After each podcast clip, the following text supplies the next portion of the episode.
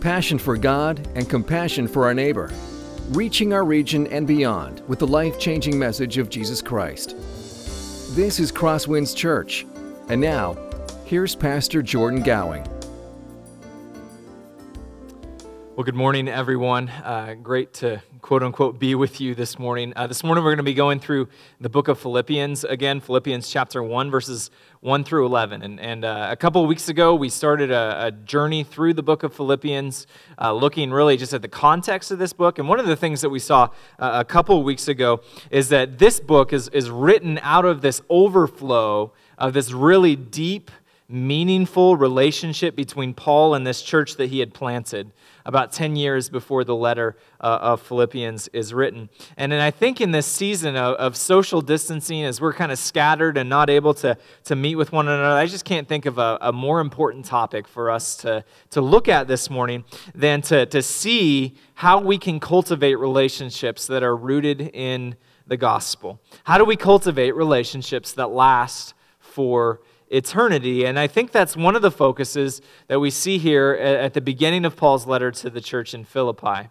Paul is writing to a church that has this type of relationship, this, this relationship that is built to last, that is, is rooted in eternity. And as he begins his letter to the Philippians, he, he writes in this place with, uh, with gratitude. He's overcome with gratitude for the relationship that they have with one another. And as we go through these verses, uh, it's my hope, it's my prayer that we will both be comforted, but also challenged into this type of relationship with one another. This relationship that we see on display between Paul and the church in Philippi. And if I, in fact, if there's only one thing that we get out of this morning's text as we work our way through this text, I hope it's simply this the relationships that last are rooted in the gospel and grow in love. Relationships that last are rooted in the gospel and grow in love. That's a universal truth. Any type of relationship that we hope will last for eternity must be rooted in the gospel and must be making strides, must be making an effort to grow in love. It doesn't matter if it is here in a local church in Northwest Iowa or on the other side of the world. It doesn't matter if there are economic differences, racial differences, even theological differences. The focus here is that we must be committed to the centrality of the gospel and growing in love if we hope for our relationships with others in the church to grow. Now, here's why I think that's so important for us this morning. COVID 19, as we are scattered together, really can't, or scattered apart, not able to meet together, really can be uh, uh, an important watershed moment for our church. And here's what I mean by that we are forced out of passive relationships right now, aren't we?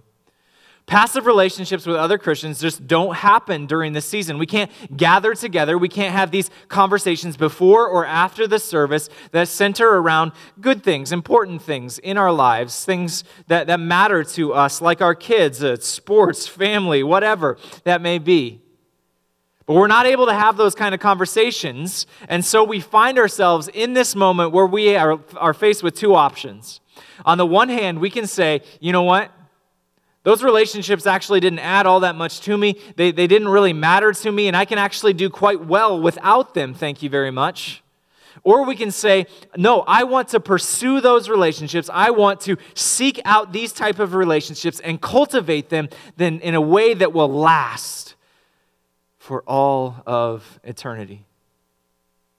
And so, as we consider this passage this morning, I, I want us to also just consider what our response in this crisis will be. Will we see this as an excuse to, to retreat? Or will we see this as an opportunity for us to step out in faith?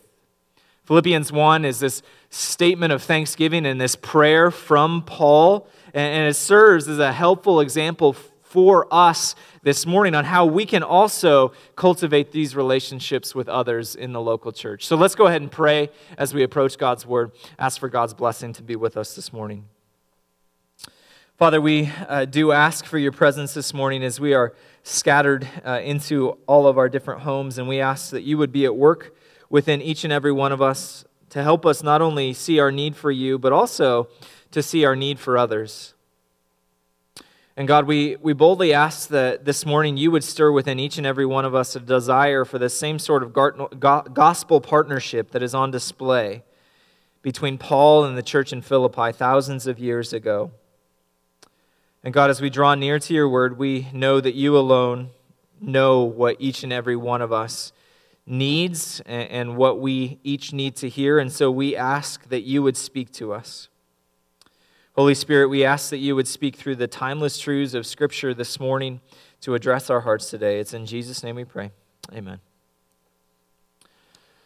If you have a Bible, I invite you to open up to Philippians chapter 1. We're going to be starting in verse 1. It says this Paul and Timothy, servants of Christ Jesus, to all the saints in Christ Jesus who are at Philippi, with the overseers and deacons, grace to you and peace from God our Father and the Lord Jesus Christ.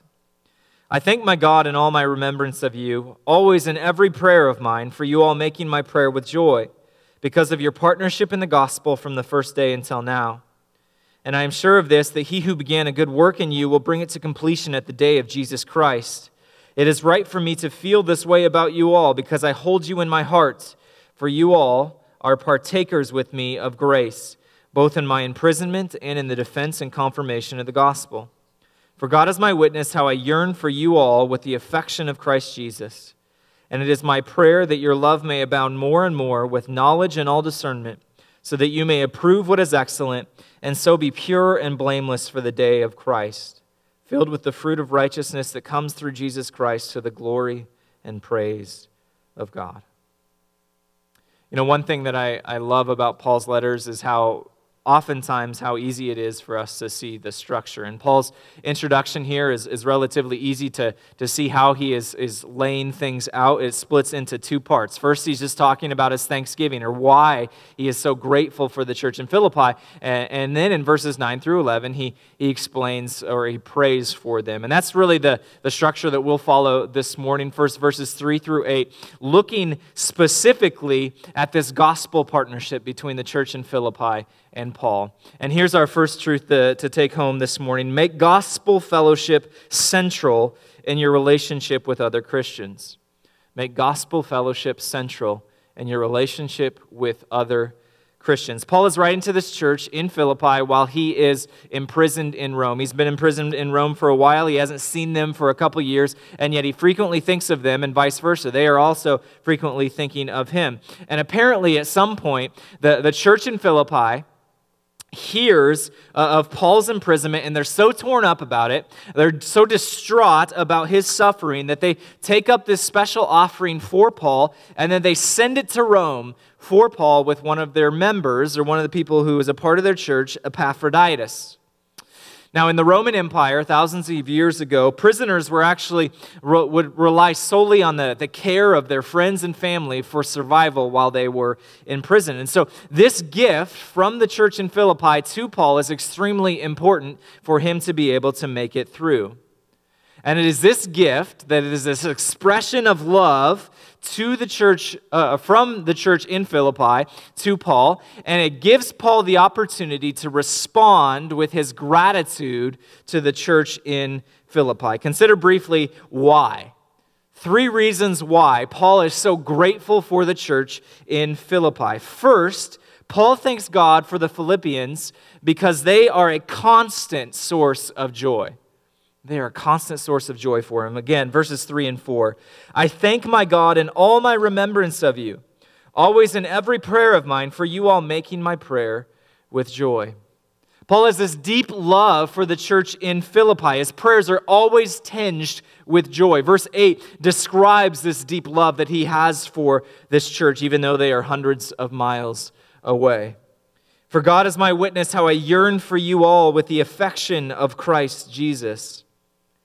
Paul loves this church with the very love of Christ himself. So great is his love for this church that he actually calls God to be his witness to this genuine, deep love for them. He is unbelievably thankful for them. He is overflowing with joy because of this church. And why? The question is, why? Why is he so joyful when he thinks about this church? Is it because they sent him some money?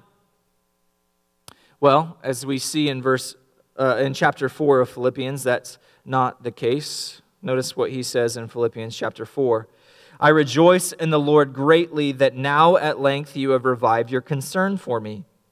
You were indeed concerned for me, but you had no opportunity.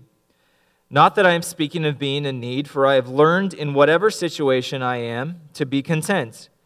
I know how to be brought low, and I know how to abound. In any and every circumstance, I have learned the secret of facing plenty and hunger, abundance and need. Yet it was kind of you to share my trouble.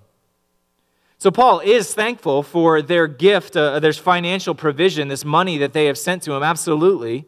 And yet, Paul also recognizes that that isn't the main thing, that he can be content in whatever circumstance he finds himself in.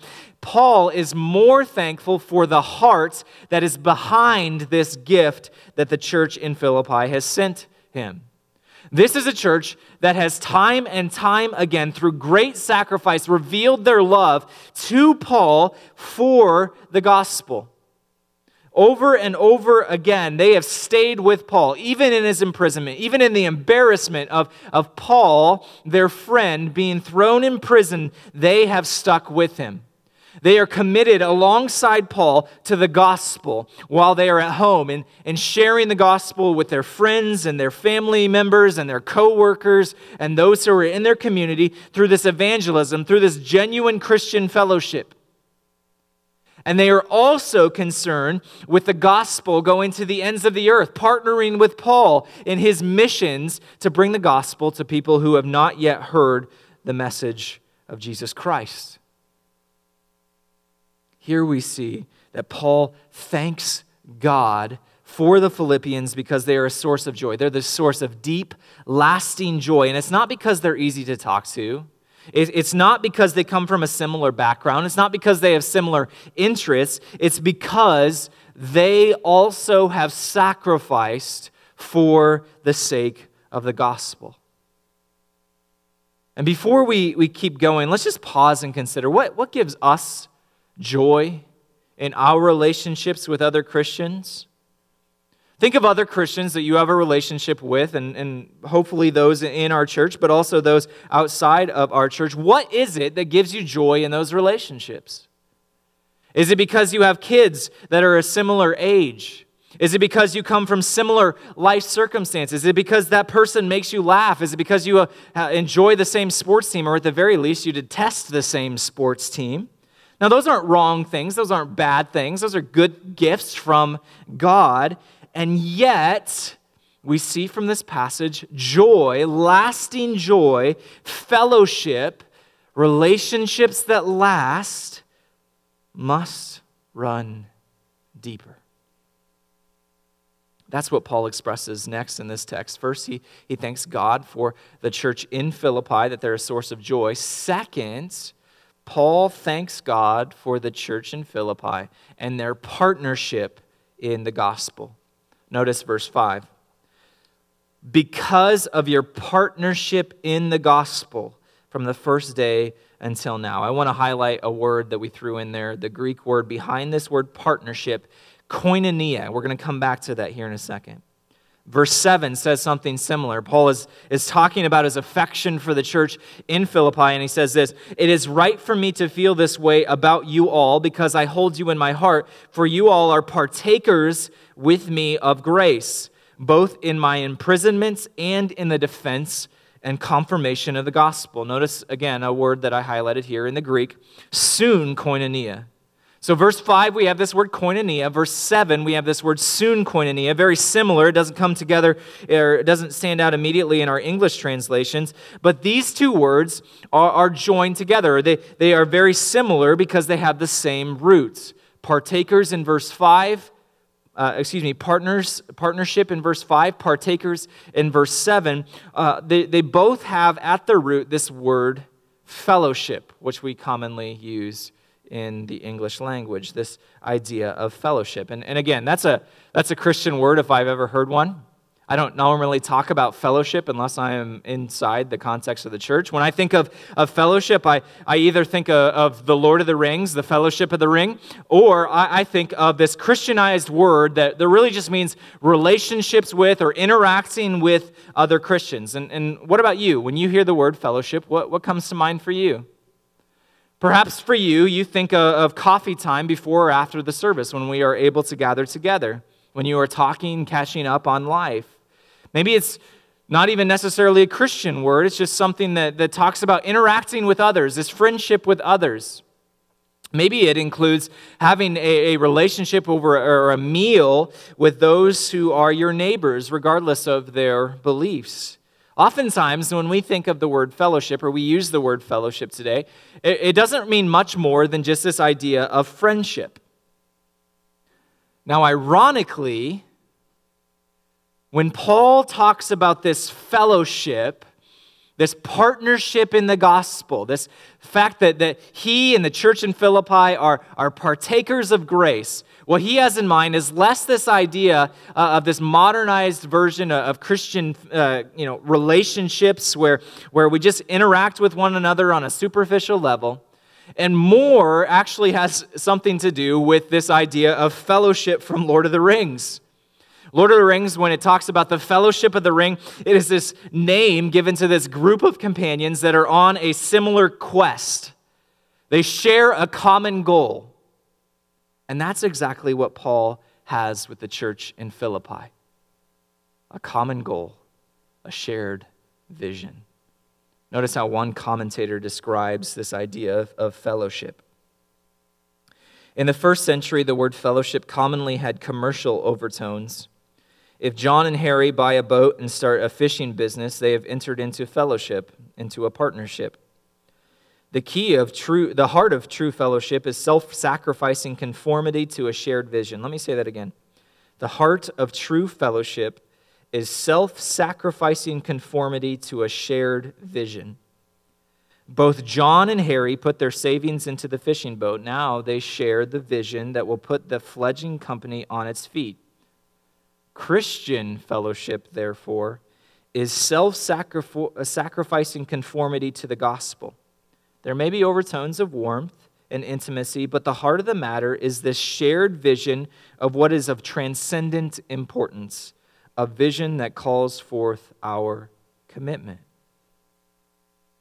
As Christians, what is at the heart of our partnership? What is it that is our shared goal. It's the gospel, isn't it? And if it's the gospel, how can we be on mission together if we so rarely talk about the message, the shared vision that we have that unites us together in Christ Jesus? You see, Paul, he's describing when he's thanking the when he's thanking God for the the Philippian partnership, that the partnership he has with this church in, in Philippi. He's describing this fellowship. He's describing this partnership that they have both been committed to the spread of the gospel from the first day until now. Paul is thinking back to the time in Acts chapter 16. We looked at it a couple weeks ago when he is gathering with the church in Philippi, there in those first few days and weeks and maybe even months there in Philippi, where he's gathering together in Lydia's house the Philippian jailer and his family are there with them, and he's overcome with thankfulness. Not necessarily because of the good times, as, as good as they may be, not because of the laughs, as, as funny as they may be, but because of something that is infinitely deeper, that they are committed to the spread of the gospel. They have this common goal. They have this shared vision. Paul is not overflowing with gratitude because of the good times that they had watching the game together at someone's house. He's not thankful, he's not overcome with gratitude because of the lively discussions about what, whatever movie was, was recently released or whatever the ancient equivalent was in, in that day and age. Now, surely there were good times that, that Paul could think back to, that he could fall back on, but what matters most to Paul isn't those memories, but instead, it's the fellowship, the partnership that they have in the gospel. It's not warm feelings, it is instead this singular focus, this commitment to see the gospel spread.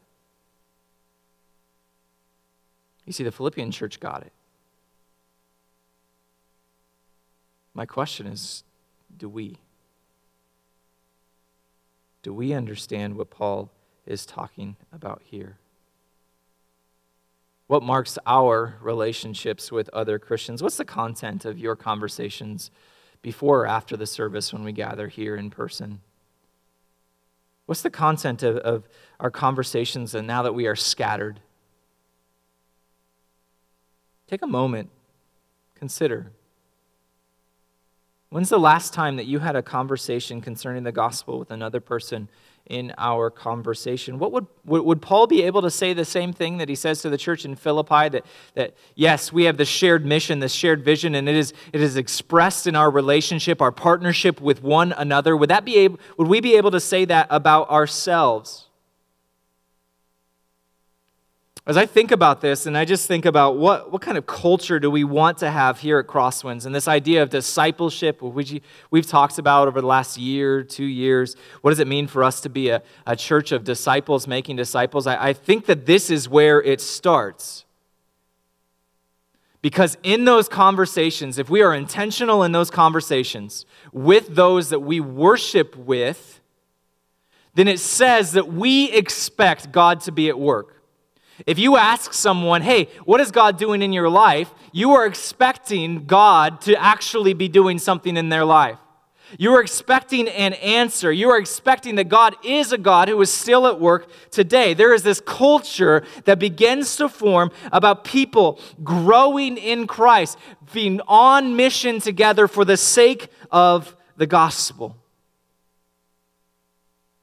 Can we describe our relationship with one another in the exact same way that Paul describes his relationship with the church in Philippi. Now, you might be wondering why is the centrality of the gospel important for these types of relationships with other Christians? Is because nothing deepens a relationship with another person more than having this shared commitment. Being on mission together, being on the same or being shooting for the same goal as, as other people in the church. Nothing cultivates genuine relationships quite like partnering, fellowshipping together for the sake of the gospel. One final aspect of Paul's thanksgiving for the church in Philippi Paul thanks God for God's faithful work in them. A couple weeks ago, I shared one of my favorite, favorite, verses from this book, verse 6 of chapter 1. And I'm sure of this, that he who began a good work in you will bring it to completion at the day of Jesus Christ. See, Paul is, is overcome, his, his heart is, is overflowing with gratitude for the church in Philippi, and, and yet it's, it's ultimately not about them at all. Instead, it's actually about the fact that God is at work in them, that God has been faithful to be at work in them, and God will continue to be faithful to be at work in them. That's the reason why Paul has such joy about them and the, the relationship. It's, it's because they are partners in the gospel, but not because of, of any commitment on their behalf, but instead because God is faithful to continue working in their lives. You see, Paul thanks God for, for the joy the Philippians bring him. He thanks God for this partnership that they have in the gospel, the sacrificial commitment to the gospel alongside of Paul. And he thanks God because God is at work in them and will continue to be at work in them. And that's the foundation of his relationship with the church in Philippi. Now, question what, is, what does this look like for us today? How about a challenge? This week, I want you to all reach out to someone that you talk to regularly, preferably from our church, someone that you talk to regularly, and I want you to reach out to them. But instead of talking about the regular things like you know, sports, kids, work, COVID 19, whatever you normally talk about, and I want you to start your conversation with one question What is God doing in your life right now? How have you seen God at work in your life in this last week, last month, since this social distancing and, and this quarantine started? What if we became a people who build this into our lives as a habit right now? That doesn't mean that we can't talk about other things that there's no other there's no room to talk about other topics. But if we never talk about our relationship with Jesus in the interaction with other Christians is our relationship with them really founded on what matters? Are we really in partnership? Are we really fellowshipping with other Christians if we never even talk about the fact that we have a shared mission and shared vision that has been given to us? This is where a culture of discipleship starts. This is where a culture of expecting God to be at work begins. This is where we commit ourselves to being on the same mission to see God glorified in our church and in our community and in our world. What would it look like if we developed this type of habit now that we're separated so that way when we gather together, whenever that is, whenever we're able to do that, that when we gather together, the, the conversations that fill this facility all focus or, or primarily focus on the fact that God is at work in our midst that we delight in how God is revealing himself to us, that he is speaking to us, that we join together around God's word, that we are intentional in praying for one another, for the spread of the gospel, to spurring one another on to love and good deeds and obedience to the sake of the gospel, that we grow in our self sacrificial commitment to one another and to the gospel. Make gospel fellowship central in your relationship with other Christians. That's what Paul is talking about here in this beginning of this passage, verses 3 through 8. And after the thanksgiving, he transitions to this prayer. And in this prayer, he's praying a petition. He's asking God for something for the church in Philippi in verses 9 through 11. That's our second key that we see here in this passage, uh, where this, this genuine fellowship in, in the church comes from. It's simply this pray that you and others would abound in love. Pray that you and others would abound in love that is rooted in the gospel. Paul, his prayer here is astonishingly simple and yet it is unbelievably rich. Let's go ahead and work our way through it. Verses 9 through 11 again. And it is my prayer that your love may abound more and more with knowledge and all discernment, so that you may approve what is excellent and so be pure and blameless for the day of Christ, filled with the fruit of righteousness that comes through Jesus Christ to the glory and praise of God. What is Paul praying for here? Well, we see it right there at the very beginning of verse 9. Paul is praying for the church in Philippi to do what? He's praying that they would grow in love. Paul doesn't give them an object, and this letter speaks about how we are to grow in love toward God and we're to grow in love toward one another. He, he does so because that is the key to Christian fellowship. It's to grow in our love for God and it's our, to grow in our love for one another. First John reminds us that love for God must be displayed in our love for others. And no matter how great this church in Philippi was, there's always room for improvement, isn't there? There's always room to grow in love, to abound in love more and more. Now, notice that this love isn't some sappy emotionalism, it's actually a commitment. Paul is calling them to a, an act of, of self sacrifice that he describes to this church, or he has already described about the Philippians in verse 5. It's this other centeredness that we see from Jesus in Philippians chapter 2. It's this petition that as the Philippians continue to grow in relationship with one another, they would also grow in, in loving one another and in going out of their way to love one another and serve one another. Now, this, this love doesn't have an object, object but, it, but is is qualified in verse 9 with a second petition. This love is meant to be guided by knowledge and discernment. Love is meant to be guided by knowledge and discernment. Paul is not asking that they would just increase in this sentimentalism like the Beatles all we need is love, all you need is love. Now, gospel love must be guided by wisdom by knowledge, by discernment. Knowledge on its own is inadequate. Even the best attempts to love others can be misapplied if we aren't wise and discerning. So Paul prays that the church in Philippi would abound in love and that this love would be coupled by knowledge, that, that they would grow in knowing one another, that they would grow in knowing God, knowledge, but also that this love would be discerning, that this would be wisdom. And, and wisdom is certainly something that we need today, isn't it? As we seek how we can best love one another during this season of COVID 19, wisdom is so essential. How do we love well? And that's Paul's prayer for the church that they would grow in love, but that love would be coupled with knowledge and also discernment. I love the way one friend told me years ago uh, the difference between knowledge and wisdom. He said, Knowledge is knowing that tomato is a fruit, wisdom is knowing not to put it in a fruit salad.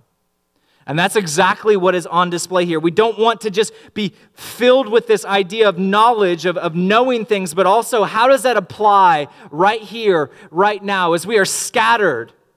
As some of us are, are being laid off and, and losing our sources of income, how do we love well? How do we apply love to the relationships that surround us? Paul prays that the church in Philippi would abound with love more and more, but that love would be coupled with a knowledge and a discernment, knowing how to apply love, how to love one another well in our lives. Last two verses tell us why.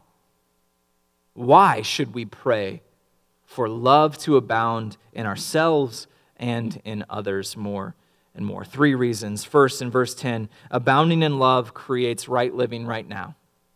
It creates right living right now. Paul prays that the church in Philippi might be able to approve what is excellent. And I, I love the way other um, translations put this. They basically say, approve what is best.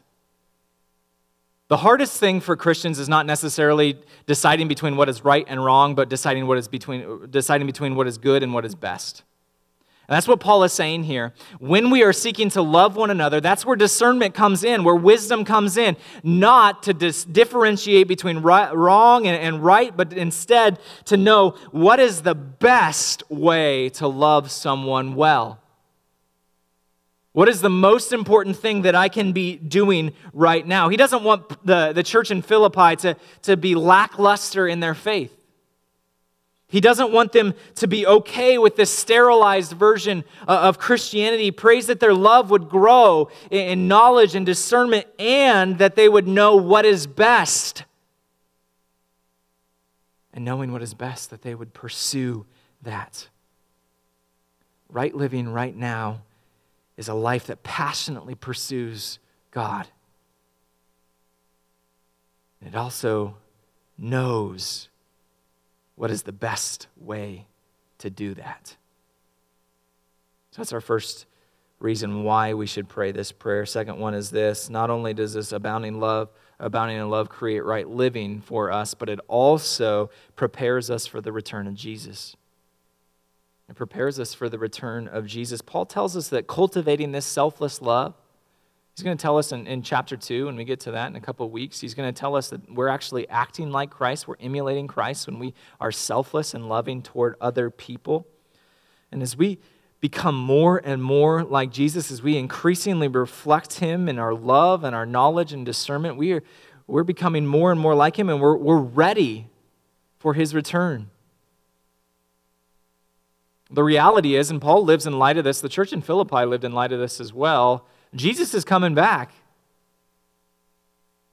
So, why wouldn't we do everything that we can to be ready to love others the way Jesus desires us to love others? Final reason why we should love and pray for love it's simply this that abounding in love ultimately gives glory to God.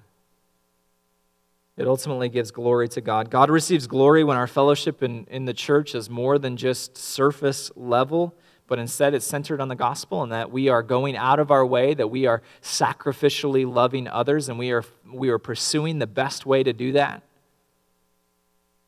God receives much glory. And isn't that the perfect way to end? To end with the glory of God. The reality is, when we are committed to the gospel, when we are rooting our relationships in the gospel, when we are seeking to grow in love and, and praying that others would grow in love as well, God is glorified. And in this season of being scattered, we have a real opportunity to consider how we build relationships that last. Relationships that last are rooted in the gospel and grow in love. So seek out ways that you can center your relationships with other, uh, other Christians in the church on the gospel and, and on this partnership in the gospel, this type of fellowship, this shared goal, this shared vision, being on mission together. Remember that we are united not in, in shared interests or, or similar stages of life, but instead in the work that Jesus has done for us and that it is finished. That he who began a good work in us is faithful to bring it to completion in the day of Jesus Christ. Let us be a people that are united in the gospel. But also, let us be a people that pray for one another to grow in love, to grow in serving one another, to actively pray that God would be glorified in us as we seek the best, as we seek to be pure and blameless, filled with the fruit of righteousness for the day of Jesus Christ. Right now, we have a wonderful opportunity before us. As we find ourselves in this season of, of crisis, really, how will our church respond? Will we build a culture of discipleship? Will we be intentional about being on mission together, having this shared goal, this shared vision to see the gospel spread in our community and the surrounding communities to the ends of the earth? Will we be a people who expect God to be at work? Will we be a people who expect God to be working in our lives and in the lives of others? It can start today. Relationships that last are rooted in the gospel and grow in love. Let's pray.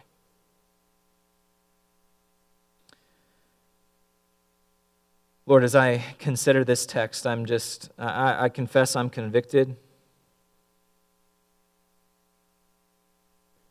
I, I see my relationship with other believers and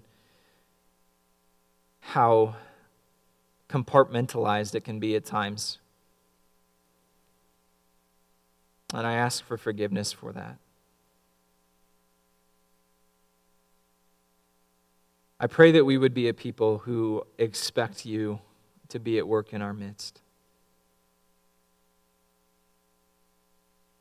That we would be a people that expect to grow in righteousness bearing fruit for the day of Christ's return. I pray that we would be a people who are partnered in the gospel for Jesus' sake. Help us, Lord. Help us to build a habit that starts today and goes on into eternity. Help us to build relationships that last, that honor you, and spur one another on to love and good deeds. It's in Jesus' name we pray. Amen. This has been a presentation of CrossWinds Church. More of Pastor Jordan's sermons can be found online at crosswinds.tv. Thanks for being with us, and may God continue to enrich your life.